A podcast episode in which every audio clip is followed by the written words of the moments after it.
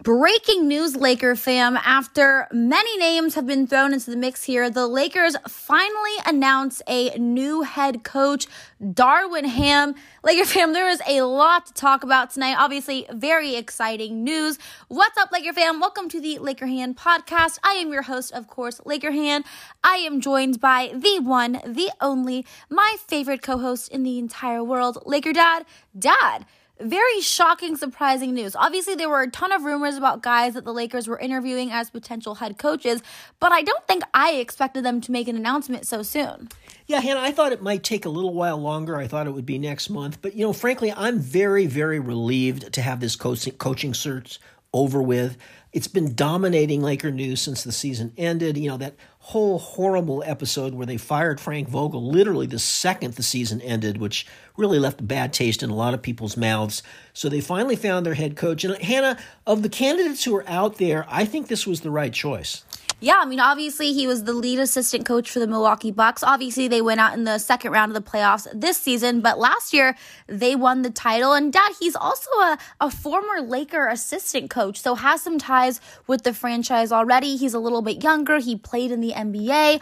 Obviously, LeBron James and Anthony Davis must both be a fan of his. Otherwise, I'm sure they would not have, you know, brought him along. But I agree with you. It's it's nice because now we can kind of move on from the coach and who's, you know, the question marks around surrounding that. We can kind of focus on filling out this roster. He's a very well respected guy, Hannah. Um, and I think, uh, first of all, LeBron James has already tweeted he's beyond excited. So, you know, I guess that's a good move. But let's just break this down a little bit. First of all, he played in the NBA for nine seasons. He's been an assistant coach with uh, three teams. He was with the Lakers, he was with the Atlanta Hawks, and now he's been with the Milwaukee Bucks the last two or three years. Very successful as an assistant coach. He's the lead assistant from Milwaukee. And you know, he's supposed to be a kind of a tough, no nonsense, commanding presence. He's six foot seven, so he's, you know, no shrinking violet. And, you know, I think it's a good choice. I mean, Kenny Atkinson and Terry Stotts, who were the other two finalists, or so we were led to believe, you know, we already know about them. They've already had their chances. They've both coached with multiple teams. You know, they haven't been all that successful. You know, you never know what you're getting, but I like the idea of getting a guy who's untested but has certainly paid his dues and on the surface of things looks like a good choice. I'd rather do that than get a retread of guys who have already, you know, we already know what those guys are. And it's not quite good enough for the Lakers. That's not to say they might not be assistant coach material, but uh, if they were going to choose one of these three guys, you know, the, the notion of Doc Rivers or Quin Snyder, I mean, people keep talking about those guys, but it's absurd. They're under contract to their teams, and it doesn't appear that they're going to be let go. So, continuing to talk about Doc Rivers as the Lakers coach is just absurd. They had three finalists. They picked the right guy, in my opinion. Yeah, I completely agree. You know, I, I, also agree with you that I like the fact that he necessarily hasn't been a head coach yet. You know, I think for the Lakers' future, this could be a really great thing. We've obviously seen, like you mentioned, Dad, you know, the Lakers bring these guys who, you know, have already, we already know what we're going to get with them as a coach. You know, Frank Vogel was already very well established.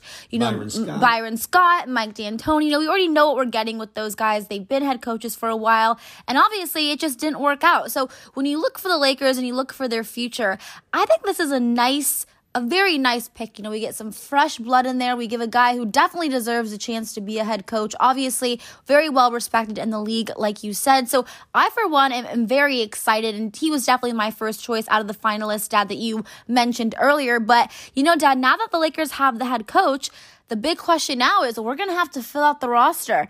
Now that we know the coach is, what direction, if you have any inkling, do you think this new, you know, Lakers team is going to look like? Well, Hannah, first of all, he signed a four year deal, and the rumors are that he's looking for experienced and perhaps uh, assistant coaches with some head coaching experience, which is what they surrounded Frank Vogel with when he first came to the Lakers. In terms of where they're going to go now, Hannah, you know, um, we know they don't have any draft picks in this year's draft, although there's been rumors that they're going to buy a second round pick. They are working out. Um, potential draft picks right now. Uh, they've been doing that for a while, so they may have something in mind. And uh, you know, again, it, the Russell Westbrook thing is what looms large over the franchise, Hannah. You know, uh, for a long time when the season ended, it was like he's going, he's got to go, it's over, it's done. You know, don't even talk to me otherwise. Now, the latest, of course, as we've heard, last couple of weeks is he's going to stay. This coach likes him, that coach likes him, Magic Johnson wants him to stay. But I really wonder, Hannah, if that's all just, uh, you know, propaganda and, and, and, and kind of negotiating ploy so that they don't, you know, seem desperate to unload him. That, you know, if they're desperate to unload him, of course, teams are going to pile on and want something too much. I almost wonder if that's sort of misdirection here and they do still intend to trade him.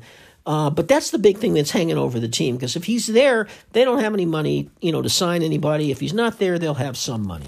Yeah, no, I'm happy that you mentioned Russell Westbrook because obviously now that we know who the head coach is going to be, the next new question mark, like you said, is what the heck is going to happen with Russ. And, you know, you mentioned Lakers are desperately, you know, definitely going to get rid of him when the beginning of the offseason started. But now, you know, we heard reportedly one of the main concerns and biggest question marks they were asking the head coaching, you know, position finalists were what role do they think they would put Russ in?